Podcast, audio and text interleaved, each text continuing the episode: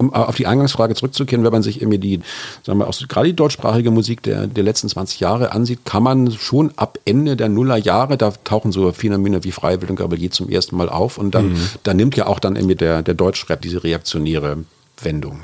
Hm. Kann man dann, äh, kann, da kann man schon ähm, vorahnen, ab 2008, 2009, was dann irgendwie dann in den folgenden Jahren auf politischer Ebene passiert, also wo dann gewissermaßen dann irgendwie mit der entstehenden AfD und Pegida mhm. und äh, etc. dann tatsächlich irgendwie politisch nachgeholt wird, was im kulturellen Feld im Pop schon irgendwie vorbereitet war.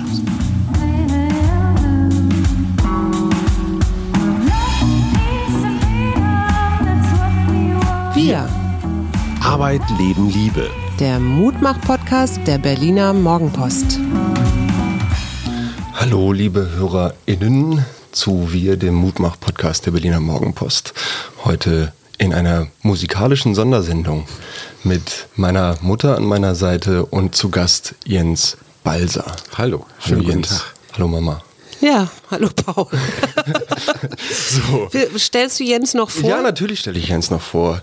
Jens, Kulturjournalist, Musikkritiker, Kolumnist, Autor zweier Bücher über jeweils zwei musikalische Jahrzehnte, die 70er und die 80er. Die 70er das entfesselte Jahrzehnt, die 80er High Energy. Popchronist wirst du auch genannt. Hm.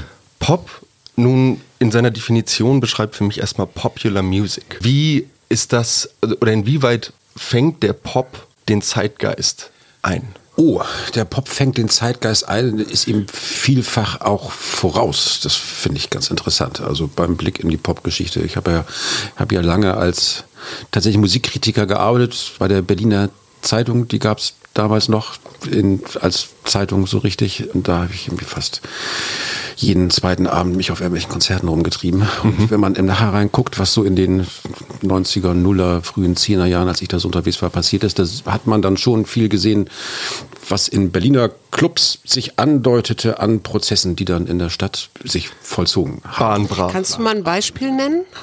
Na sagen wir mal, es gab irgendwie, ich habe angefangen Ende der 90er in Konzerte zu gehen und irgendwann stellte ich fest, so 2005 um mich herum sprachen alle plötzlich nur noch Englisch. Was, was ist hier los? Und das war irgendwie, und das, das Programm veränderte sich und die Leute, die die Clubs leiteten oder Konzerte kuratierten, rein kuratierten, änderten sich. Das waren nämlich plötzlich alles Expats irgendwie. Und das, da sah man irgendwie so in, es gab so, so, so musikalische Bewegungen, mit denen man genau ablesen konnte, irgendwie so was du drei, vier, drei oder vier Jahre später, wie dann, als dann die Stadt dann plötzlich komplett von Expats bestimmt war und ja halb Manhattan und halb Brooklyn in Berlin wurde, weil müssen es so billig war. Einmal Expats erklären. Expatriates. Expatriates, ja, also Leute, Leute, ja, also Leute, die halt aus kulturellen Gründen migrieren, sagen wir mal, und dann aber auch sowas wie na, schon so Enklaven bilden. Ne? Also, also viele von den englischsprachigen Leuten, die gekommen sind, haben auch sich nie die Mühe gemacht, Deutsch zu lernen und sind auch mittlerweile alle, sind auch eigentlich fast alle, die hier in den Nuller- und Zehnerjahren was gerissen haben, mittlerweile wieder weg aus Berlin. Das ist auch das mhm. ist so ein, so ein Trend, interessant zu beobachten, dass eine neue Generation irgendwie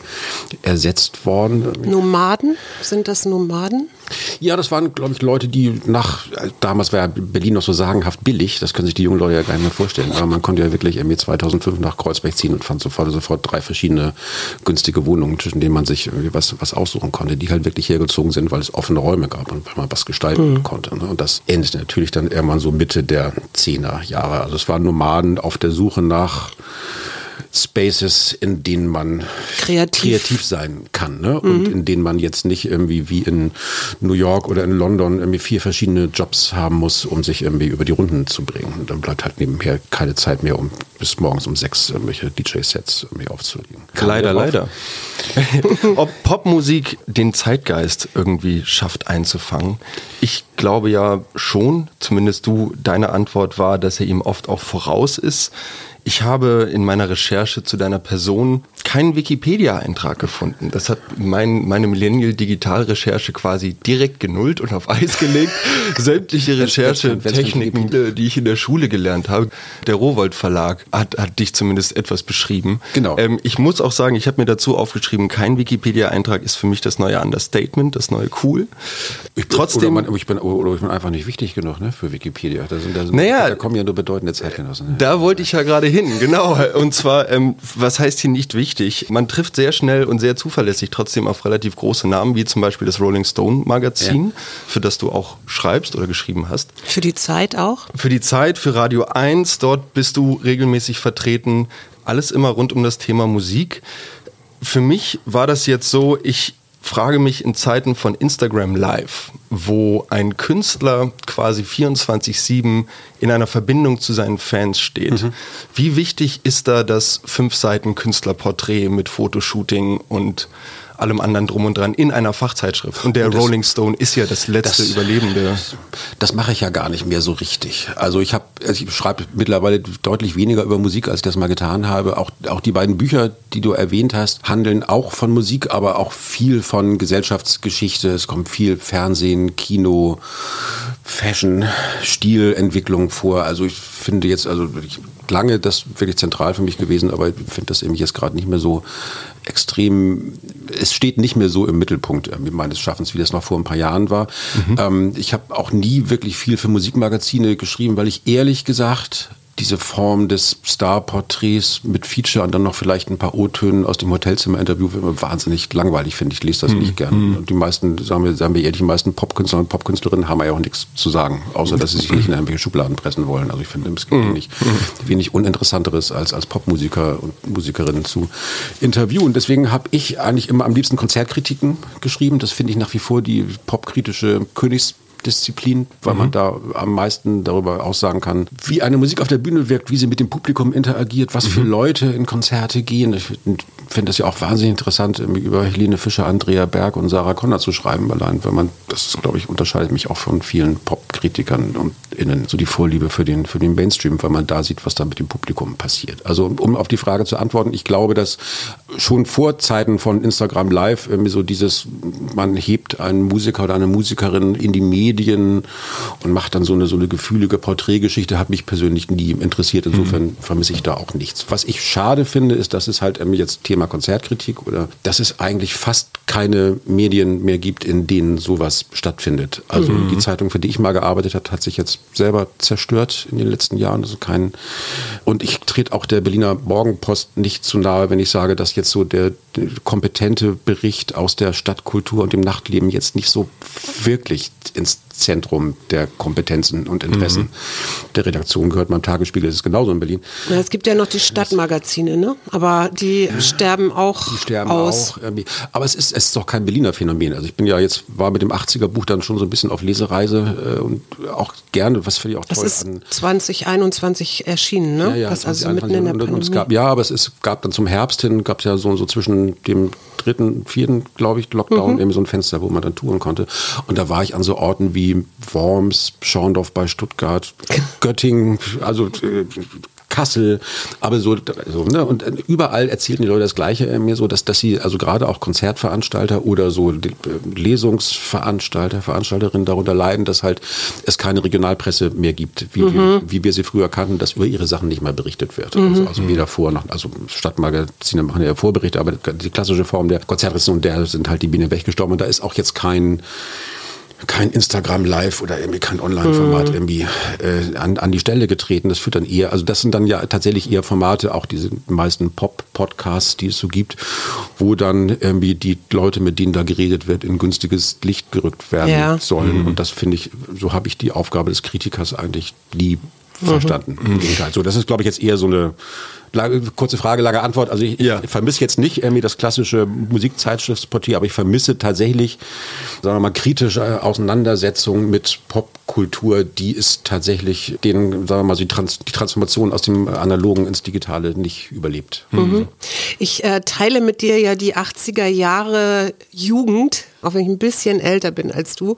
Und du hast gesagt, es war so ein behagliches Gefühl. Und dein Buch heißt ja auch High Energy. Ne? Mhm. Da ist natürlich sofort dieses Lied von Evelyn Thomas yeah. oder wie sie hieß, ne? High Energy. So, also ich bin, also ich biete da sofort mit. Was ich so schön finde, ähm, du ordnest Sachen ein äh, und auch für mich. Ich habe zum Beispiel gelernt, dass ich eine, anscheinend eine Ökofeministin war, so? weil ich habe gestrickt und so. Ja. Und gleichzeitig habe ich dann irgendwann angefangen, Sachen zu nähen und habe jetzt verstanden, dass die berühmten Schulterpolster in den 80er Jahren tatsächlich ein Statement waren, so von wegen, wir wollen jetzt hier endlich auch in die Chefetage, also Frauen, die klopfen durch und die, durch die durch die Glasdecke brechen. Durch die Glas, genau, durch die Glasdecke brechen. Das, das finde ich total schön. Wenn ich jetzt heute, heute gucke oder wenn du jetzt heute gucken würdest und wir fangen ja die 20er Jahre tatsächlich an mit der Pandemie. Ja. So, und jetzt haben wir das gerade so einigermaßen hingekriegt. Jetzt kommt die Ukraine, beziehungsweise Herr Putin und macht da Krieg. Was haben wir denn jetzt gerade hier am Start, auch musikalisch? Ich habe eher so eine, nämlich oft so das Gefühl, es ist so depressiv, wenn ich Billie Eilish gucke, die mhm. da über Depressionen singt und Soundcloud so ein bisschen Rap. ich und so ein bisschen, ja, schwer. Ich finde das äh, ganz schwer zu sagen, was, also gerade. Wir haben ja auch gerade erst angefangen, ja, also. Ich finde das ganz ganz schwer zu sagen, weil ich in der, in, in der Pandemie so ein bisschen den, den Faden verloren habe, was gerade passiert. Oder das ist, ging, glaube ich, vielen so. Also in jo. dem Moment, wo ich jetzt auch nicht mehr Musik im, im Club oder im Konzert Saal oder wie auch immer anhören könnte und Leute auf der Bühne und auf Festivals sehen. Ähm, ich habe das Gefühl, das ist ohnehin jetzt so sehr, sehr zerfallen. Ne? Es gab mhm. so in der, in der ersten Phase so diese typischen Lockdown-Wohnzimmer, äh, ich allein mit mir und meinem GarageBand oder welcher Software auch immer, irgendwie so Produktionen. Und tatsächlich dann aber auch gleichzeitig ganz tolle große Stars, Dua Lipa mit so einer Disco-Platte irgendwie und also auch, so, auch im Bereich der elektronischen Musik tatsächlich wieder ganz viel so, so Uplift sinnstiftende und auch experimentelle Sachen. Gerade jetzt sprechen wir letzte Woche äh, von, von Rosalia, meine absolute Lieblings Künstlerin, katalanisch, als Flamenco-Sängerin angefangen. Wahnsinnig tolles, avantgardistisches Album, wo diese ganzen Traditionen, aus denen sie kommt, jetzt so, so elektronisch dekonstruiert und neu zusammengesetzt werden. Also ganz, ist ganz, ganz großartige Musik dabei rausgekommen gerade. Der, der Unterschied zu den 80ern ist, glaube ich, vor allem, dass sich damals ja alles noch so zu so Szenen zugeordnet hat, wie du. Mhm. Ne? Also man war entweder halt Gothic Kid oder Grufti und hat dann irgendwie Cure und Joy Division. Ja, ja, das habe ne, ich so auch gehört. gehört. Ja, ja. Oder man man, war halt dann irgendwie, man war Popper und hat dann Spandau Ballet oder ne, irgendwie sowas. Da gab's das war dann eher Hajo. der kann sich jetzt nicht wehren gerade.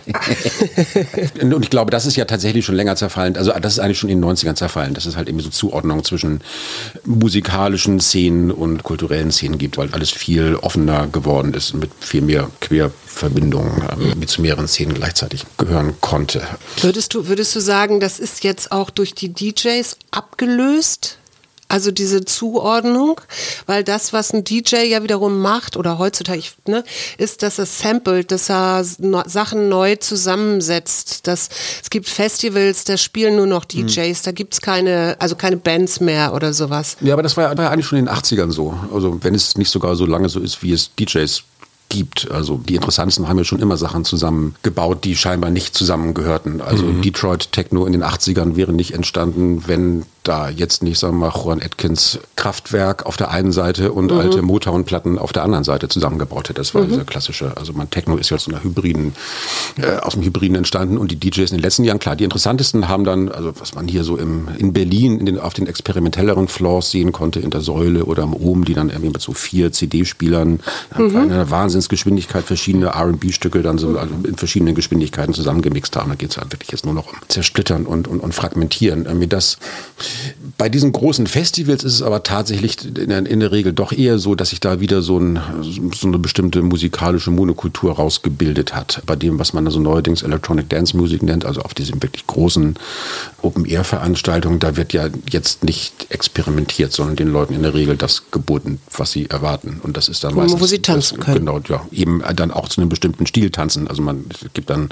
Solche Tänze Festival, für den also, Stil und... Genau, also das gibt dann irgendwie ein Gabba-Festival und ein Haus oder ein Festival. Also genau, das überschneidet sich in der Regel gar nicht so deutlich. Also das sind dann auch die, sagen wir so, das Publikum ist da jetzt nicht notwendigerweise offener als das Publikum von Rock- und Popkonzerten aus früheren Jahrzehnten. Und ich habe in der Pandemie eigentlich immer den Eindruck gehabt, Paul, vielleicht kannst du dazu auch was sagen, dass die Musiker eigentlich also oder viele gesagt haben, ey wow, jetzt habe ich endlich die Zeit, mich mal so mit Sachen intensiver zu beschäftigen. Mhm. Sind äh, Tokotronic hat jetzt irgendwie die wieder Krieg passend äh, gerade rausgebracht. Eigentlich ganz viel kreative Prozesse auch entstanden, oder? Also wir hätten uns als Ska-Band Udo Butter und das Team. Schreibt es euch alle auf.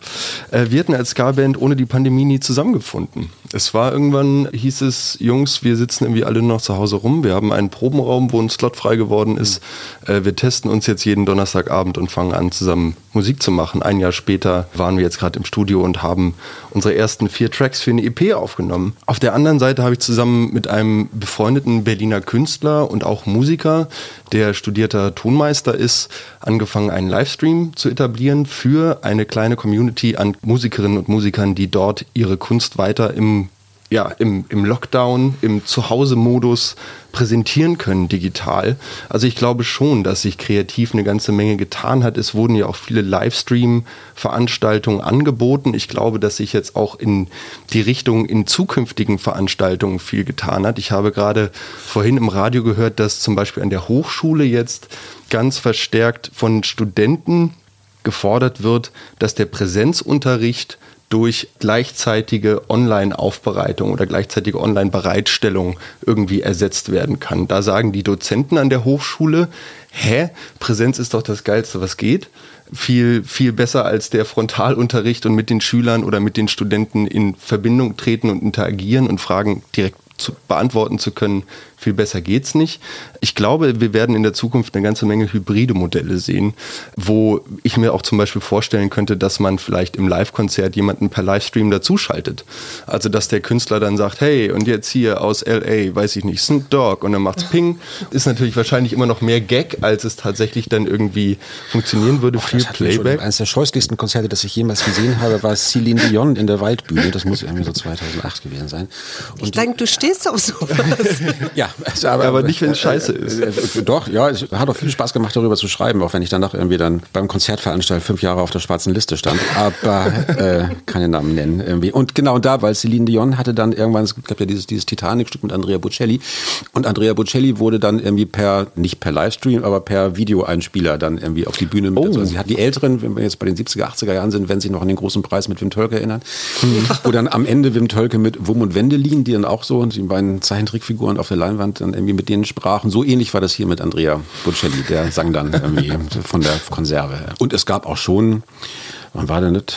Justin Timberlake in der Schmielinghalle, der da schon vor ein paar Jahren, da gab es dann Timberland, seinen Produzenten, äh, der dann als Hologramm dazu gespielt wurde. Und noch so ein paar Streicher, die auch als Hologramm kamen. Und bei ABBA, ich glaube jetzt Anfang, Ende April sind die genau. Avatar-Konzerte. Ja. Die ersten, die ersten in London. Also auch da ist das, äh, auch da ist das Hologramm durchaus im Kommen. Und ich sag mal, warum nicht? Also wer mal in so einem Stadionkonzert, sagen wir mal, von, von Beyoncé oder Rihanna gewesen ist, der mhm. weiß ja, man sieht die eh nicht richtig. Also, ja, man ist zu weit weg, genau, man guckt auf weg. große jetzt, Bildschirme. Wenn es nicht irgendwie eh große Screens da sind, und es sind meistens auch so viele Tänzerinnen mit auf der Bühne, dass man jetzt auch gar nicht weiß, wer wer ist und ob die mhm. jetzt gerade auf der Bühne ist oder nicht. Also Der da, Kameramann hat genau, viel zu also tun. Da ist, genau, da ist viel. Aber wenn ich noch eins sagen darf zur Pandemie und zu den Künstlern und Künstlerinnen, ich habe ja, ja schon bei der Werbeblöcken sind, wir machen ja einmal im Monat den Popsalon im Deutschen Theater, mein Kollege Tobi Müller und ich ich glaube jetzt am 27. April ist die nächste Ausgabe. Da laden wir uns immer Künstler, Künstlerinnen, Autoren, Malerinnen, Regisseurinnen ein, um über Musikvideos zu reden. Und wir haben mhm. jetzt in den letzten Monaten, seit es wieder ging nach der Pandemie, viele Clubbetreiber und Betreiberinnen und Künstlerinnen da mit die haben sehr unterschiedliche Sachen erzählt über die Pandemie. Also einige waren tatsächlich so wie du, die haben ihren kreativen Freiraum genossen. Die Älteren, es gibt auch tatsächlich viele, also jetzt mal so in meinem Alter, so mhm. Anfang 50, so DJs, die auch schon seit ein paar Jahrzehnten dabei sind und die dann in so einem Alter, wo man sich eh gegen eine jugendlichere Konkurrenz irgendwie immer schwerer durchsetzen kann, von sowas völlig aus der Bahn geworfen werden, die dann irgendwie ihren Job mhm. eher an den Nagel mhm. hängen. Irgendwie. Und es ist auch so, dass tatsächlich gerade alle Künstler und Künstlerinnen aus Berlin, mit denen ich gesprochen habe, meinen, dass sie wirklich heilfroh und auch privilegiert waren, weil in in Berlin diese äh, Soforthilfe so schnell angelaufen ist. Ne? Mhm. Und es gibt auch, also Klaus Lederer. Muss man mal, ja, früher immer viel an, an ihm auszusetzen, aber da hat er wirklich einen sehr guten Job gemacht, der Klaus Mhm. Lederer.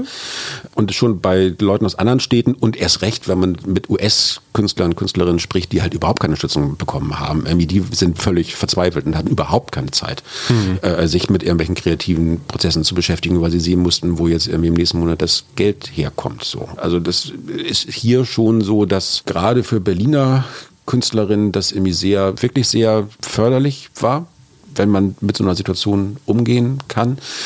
Alle Konzertveranstalter, Tourveranstalter, Clubbetreiber sind völlig entnervt, weil sie halt immer noch jetzt Touren geplant haben, die dann dreimal verschoben werden mussten. Mittlerweile jetzt schon dazu übergehen, gleich also Touren für zwei oder drei verschiedene Terminoptionen zu planen, also immer gleich mit Tickets, die man wieder zurückgeben kann, falls der nächste Lockdown oder die nächste Lockdown ist. Alles refundable. Und da, da gibt es auch tatsächlich einige, die jetzt echt so zermürbt sind, dass man denkt, die machen das nicht mehr lange. Wir müssen jetzt mal ganz kurz sagen, das, was man so im Hintergrund hört, ist keine experimentelle Musik oder sowas, sondern es ist tatsächlich die Putzfrau von unserem Nachbarn über uns, die gerade saugt.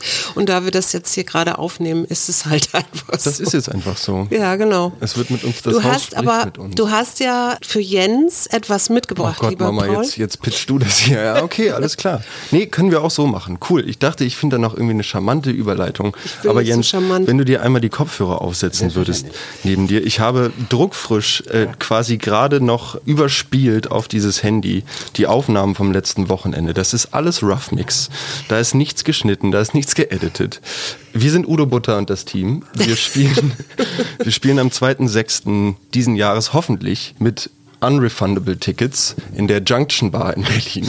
Unser erstes kleines Konzert. Da, ja, da alle hast du ja schon den Musikkritiker. großen Bands angefangen haben. Genau. Ich habe schon manche junge Karriere zerstört. ja, sehr gut. Dann hoffe ich, also auch, auch schlechte Publicity ist Publicity. Ja. Ne? Und äh, ich mache das jetzt einfach mal an. Halt's Maul! Wir holen uns unser Geld zurück. Wir holen uns unser Geld zurück. Denn heute wird mal umverteilt. Ey, lass die Hosen runter. Das hier ist ein Überfall. Wir holen uns unser Geld zurück. Wir holen uns unser Geld zurück. Denn heute wird mal umverteilt. Ey, lass die Hosen runter.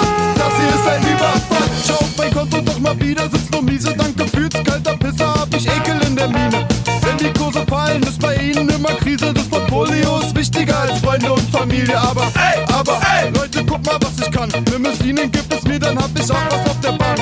Die Lösung liegt doch nah und jetzt packen wir es an. Machen Pickpocket-Style mit der unsichtbaren Hand und dann, dann holen wir das Geld zurück. Zurück!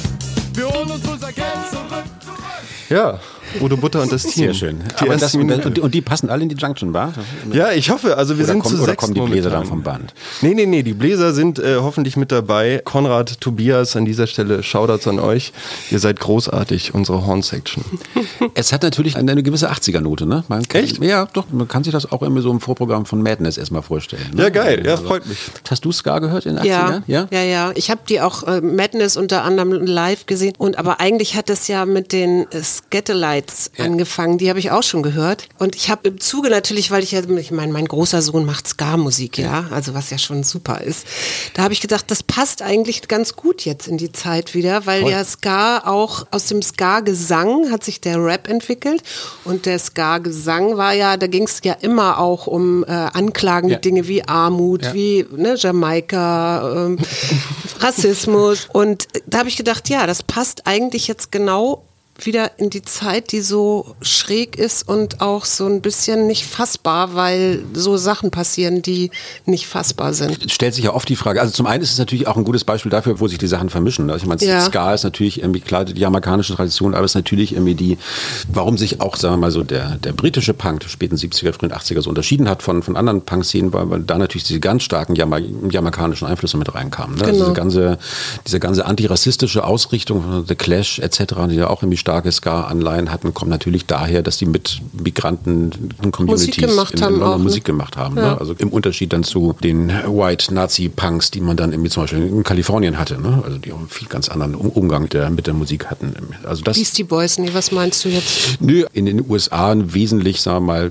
wesentlich weißere, so. maskulinere, äh, äh, rockistischere Mhm. Punk- und Hardcore-Tradition, als das dann in Großbritannien war. Ne? Ja. Also selbst bei linken Bands wie Dead Kennedys etc. merkt man, dass es ja doch irgendwie von, von allen, sagen wir mal, afroamerikanischen oder äh, afrodiasporischen Einflüssen vollständig befreit. Und Ja. das war natürlich in, in London ganz anders. Und so setzt sich ja auch dann irgendwie die, die britische Musikgeschichte fort. Ne? Also viel stärkere, viel stärkere Verbindungen zwischen schwar sogenannter schwarzer und sogenannter weißer Musik. Ich habe noch eine steile These und zwar im, in der Recherche zu diesem Podcast habe ich einfach mal so ganz plakativ eingegeben, die größten Pop-Songs ever. Und der erste, der erste Google-Eintrag war von timeout.com, glaube ich, die zumindest ihrer Meinung nach die 40 größten Pop-Songs von 2000 bis 2021 aufgelistet hatten. Nun habe ich mir was die war da auf der Eins? äh, Beyoncé, All the Single Ladies. Oh, na gut. Ich, also, ne, Ja. muss man, also, wie gesagt, das war jetzt ein, ein Rating einer unabhängigen Ratingagentur so gesehen. Ich habe mir einfach nur mal so die Top 10 angeguckt und festgestellt, dass dort eine überwiegende Mehrheit weibliche Künstlerinnen waren. Daraufhin habe ich mir die Frage gestellt, was ist Popmusik eigentlich? Musik ist für mich Emotion, Musik ist für mich die, die Übertragung von Emotionen von Künstler oder Musiker auf Zuhörer. Und im besten Fall klappt das so gut, dass der Zuhörer dieses Stück mit dem sich mit dem Stück irgendwo identifizieren kann und das Stück deshalb gut findet.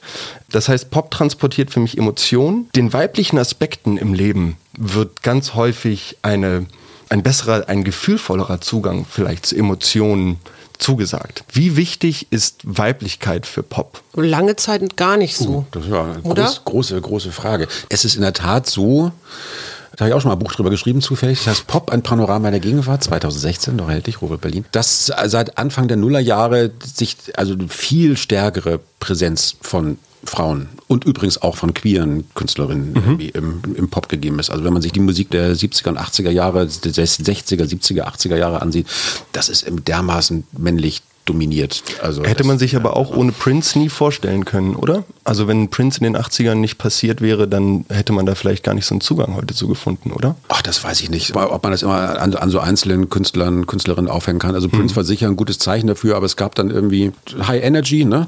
Da haben wir schon drüber gesprochen. Das ist ja nicht nur ein Song von Evelyn Thomas, sondern auch irgendwie quasi die Fortführung von, von Disco im Kalifornien der späten 70er und 80er. Das war eine ganz klar schwule Geschichte. Also die Mhm. Leute waren alle schwul und das waren irgendwie dann auch tatsächlich Trans-Diven. Ähm, Silvester, große, große Disco-Diva der, der frühen 80er, sind dann alle an, an AIDS gestorben. Also von denen ist kaum jemand übrig geblieben bis in, ins folgende Jahrzehnt irgendwie. Aber da waren die 80er schon auch sehr wichtig dafür, dass äh, das sexuell diverser geworden ist. Ich, ich glaube tatsächlich ist es in den, in den Nullerjahren, ab den Nullerjahren viel mehr Frauen zentral geworden sind. Das hat dann aber auch wiederum zwei Seiten. Zum einen, sagen wir mal so im Underground oder in der Avantgarde viel mehr weibliche Künstlerinnen ermächtigt zu musizieren, weil die Produktionsmittel einfacher zugänglich waren. Also man braucht jetzt nicht immer so diese klassische männliche Nerd-Geschichte, irgendwie sich ewig in irgendwelche Modular-Synthesizer reinfummeln, um irgendwas machen zu können, sondern man konnte einfach anfangen. Talent befreit durch Demokratisierung der, der Produktionsmittel. Und bei den großen Diven wiederum, also weil wir jetzt von, von Beyoncé gesprochen haben, irgendwie, da ist natürlich immer die Frage, das ist schön, wenn Frauen so im Vordergrund stehen, aber wie ist es mit den Produktionsverhältnissen dahinter?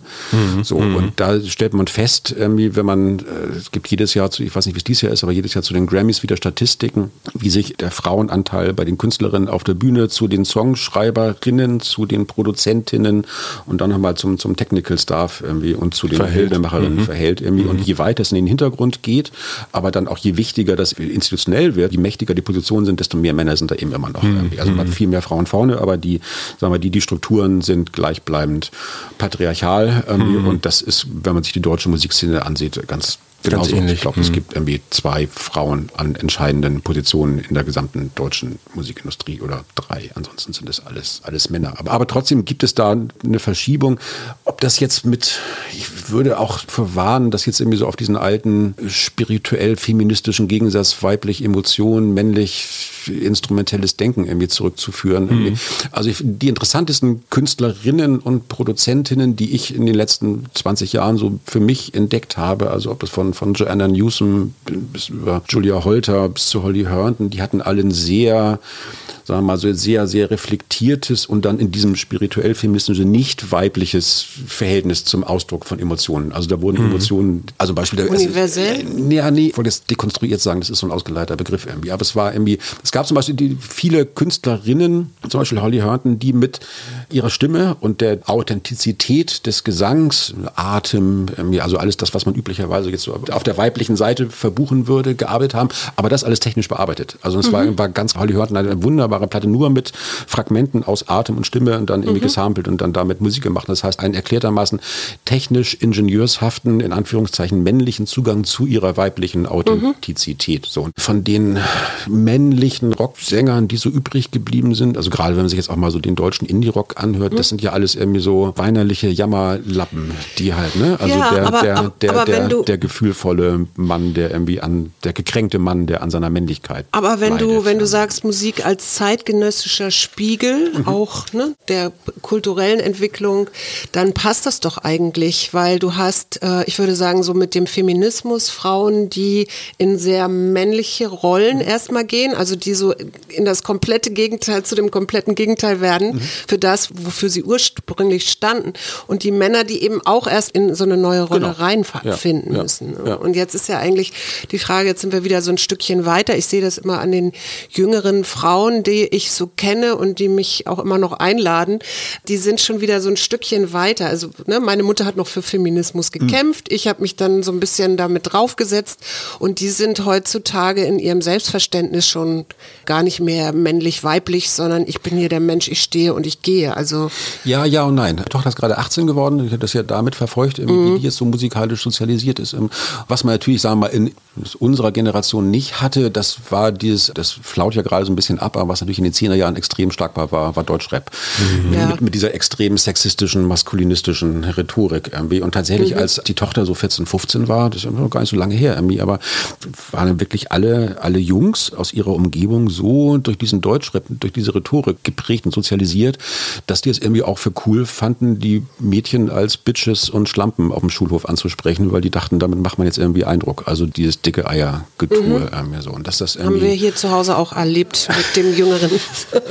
ich habe mich damals gefragt, ob dann diese Generation von damals so 14-, 15-jährigen Deutsch-Rap-Hörern, ob die jemals irgendwie ein vernünftiges Verhältnis zum anderen Geschlecht entwickeln kann. Also kommen die über diesen, über, über diese dicke Penis-Rhetorik von Bushido, Kollega, Haftbefehl und wie diese Vögel alle heißen, jemals wieder heraus? Scheint nicht so schlimm gewesen zu sein. Also die haben sich alle vergleichsweise normal entwickelt und nehmen genauso viel Drogen wie wir in unserer Jugend und sind eigentlich alle ganz gut drauf. Aber das war schon so mal so, so eine Irritation, wo ich dachte, das ist jetzt aber auch neu. Und da hatte man halt gleichzeitig dann auch in der deutschsprachigen Rockmusik äh, Freiwild wahnsinnig stark, ne? Also auch so ein Andreas Gavalier, diese ganzen Vögel, also äh, irgendwas, was man dann auch schon so als, sagen wir mal, so rechts Ja. konnotiert, ne, rechtsmaskulinistisch konnotiert irgendwie betrachten könnte. Also das ist natürlich auch ein Zeichen der Zeit. Und da, um auf die Eingangsfrage zurückzukehren, wenn man sich irgendwie die, sagen wir, auch gerade die deutschsprachige Musik der, der letzten 20 Jahre ansieht, kann man schon ab Ende der Nullerjahre, da tauchen so Phänomene wie Freiwild und Gabalier zum ersten Mal auf. Und da nimmt ja auch dann irgendwie der, der Deutschrap diese reaktionäre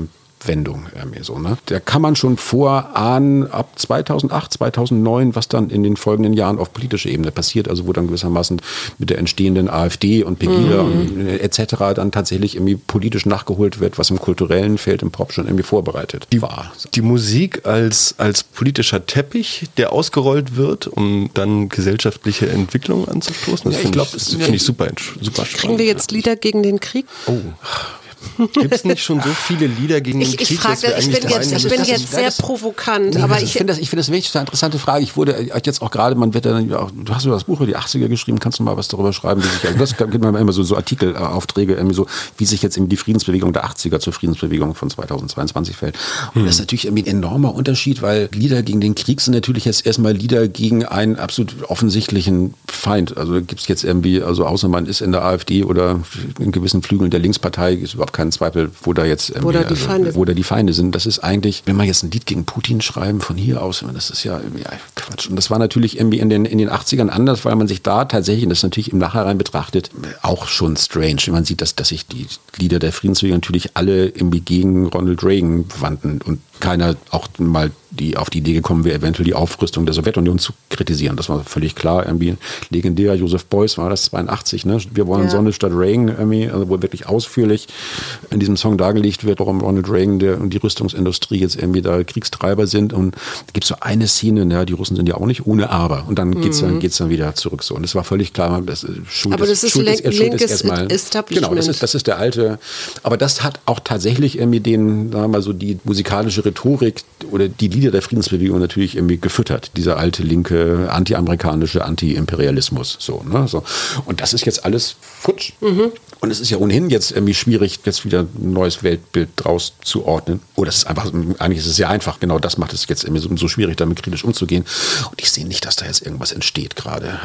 Also ich sehe, dass was auch vernünftig ist, dass man jetzt guckt, irgendwie welche, welche russischen Rockbands, ne, Ice Peak, irgendwie, die sich irgendwie seit geraumer Zeit in irgendwelchen Dörfern verstecken, irgendwie, weil sie Lieder gegen den Krieg von und Lieder gegen Putin von da aus gemacht. Wie, wie kann man der, der großen ukrainischen Techno-Szene helfen? Das in Kiew irgendwie diesen E-Club, also quasi das Pendant zum Berghain in, in Kiew. Viele von denen haben es rausgeschafft, sind jetzt in Berlin auch untergekommen bei ihren DJ-Kollegen und Kolleginnen bis auf weiteres irgendwie, aber die Musik von denen, glaube ich, sollte man jetzt hören, pushen und bezahlen Und auf Soundcloud und genau. stark machen. Und ich glaube, das ist jetzt irgendwie, das ist viel wichtiger, als wenn man jetzt in Berlin sitzt und Lied gegen Putin Mhm. komponiert. Hast du da, äh, hast du da Adressen oder so, dass wir das dann in die Shownotes vielleicht geben können, auch für, Ja, gebe ich euch. für Spenden? Ja, ja.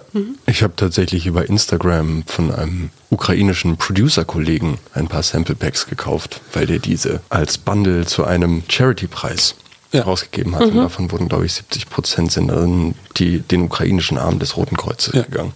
Was ich ganz schön fand auf jeden Fall. Da kann man live auf jeden Fall so ein bisschen mitverfolgen, wie das gerade in, in der Ukraine aussieht. Auf jeden Fall verstörend, das auch von Anfang 20-Jährigen dann nur wenige hundert Kilometer von hier so Ja, ja, live mitkriegen zu müssen. Wir sind am Ende einer wirklich schönen langen Sendung. Querbeet, Hüpfer? Total, genau. So wie das in der Popkultur sein soll. So machen wir das immer. Pop, pop, pop. Ich habe noch zehn poppige Fragen Oh. ähm, zum Ende. Gar nicht lange nachdenken, einfach antworten. Ja, mal los. Beatles oder Stones? Beatles. Clapton oder Hendrix? Hendrix. Beyoncé oder Britney? Äh, wieder noch. The Weeknd oder Justin Timberlake? Beide. Adele oder Amy Winehouse? Keine. 70er oder 80er? Beide. 90er oder 2000er? Oh, 2000er. 90er waren ganz schlimm. Arrangement-Frage. Erst Chorus, dann Verse oder erst Verse, dann Chorus? Mein Ideal ist, wo beides erst nach mindestens drei Minuten kommt. Okay, also das Intro ist das Wichtige. Live oder CD? Live. Rockiger Pop oder poppiger Rock? Öh. Sag mal ein Beispiel dafür. Oh, Was- gute was, Frage. Was, was, Ähm, ist, was ist denn poppiger Rock? Poppiger Rock ist für mich sowas wie Puddle of Mud oder so. Aber ich Okay, weiß, vielleicht ist das eher Grunge oder so. She fucking hates me war so einer dieser Skate Skateboard-Songs, mit denen ich groß geworden würde. Ich finde Äh, ja, find ja Skateboard von allen Jugendkulturen die erste. Irgendwie. Das sieht, sieht, sieht doof aus und bringt nichts und die hören schlechte Musik. Und, und tut total weh. Skate, Ja. Skateboard finde ich, das ist ein Irrweg, Evolution. Aber das war nicht die Frage. Aber jetzt Olympische Spiele. Okay, dann be beantworte ich das jetzt einfach. Poppiger Rock für Na mich gut. auf jeden Fall. ähm, rockiger Pop, das finde ich. Obwohl, ich- es hat gerade, wie hieß die? Celebrity Skin wurde gerade gecovert von Hole, von Courtney Love und zwar von, wie hieß die gute Dame noch? Doja Cat. Doja Cat Ja, hat ja. gerade Celebrity Skin von Courtney Love Hole gecovert ähm, und die Version kann ich jedem nur ans Herz legen. Die macht wirklich Spaß. Tatsächlich. Das ist für mich Da komme rockiger ich jetzt Pop. nicht ganz mit, aber wir haben ja ein Konzert für uns. Genau, Kruder und Dorfmeister. Da können wir uns das drauf hat einigen. Nun, Okay, das ist nur tiefe 90er, das stimmt. Ja, aber das ist, das war so, das ist sehr lustig, weil immer eine, eine Platte von Kruder und Dorfmeister bei meinen Eltern Okay. im CD-Spieler in der Küche lag und ich die immer angemacht habe und die lag da irgendwie fünf Jahre einfach so drin und es lief jedes Mal Kruder und Dorfmeister in Immer der wenn Küche. du da warst, sonst nie. ja, stimmt, eigentlich so, immer wenn der Große da war. Und das ist euer nächstes Konzert? Das ist unser Ja. nächstes Konzert. Yay! Wir wünschen Ja, euch. wir wünschen euch eine schöne Restwoche und wir hören uns bald wieder. Danke, dass du da Danke für die Einladung. Arbeit, Leben, Liebe. Der Mutmach-Podcast der Berliner Morgenpost.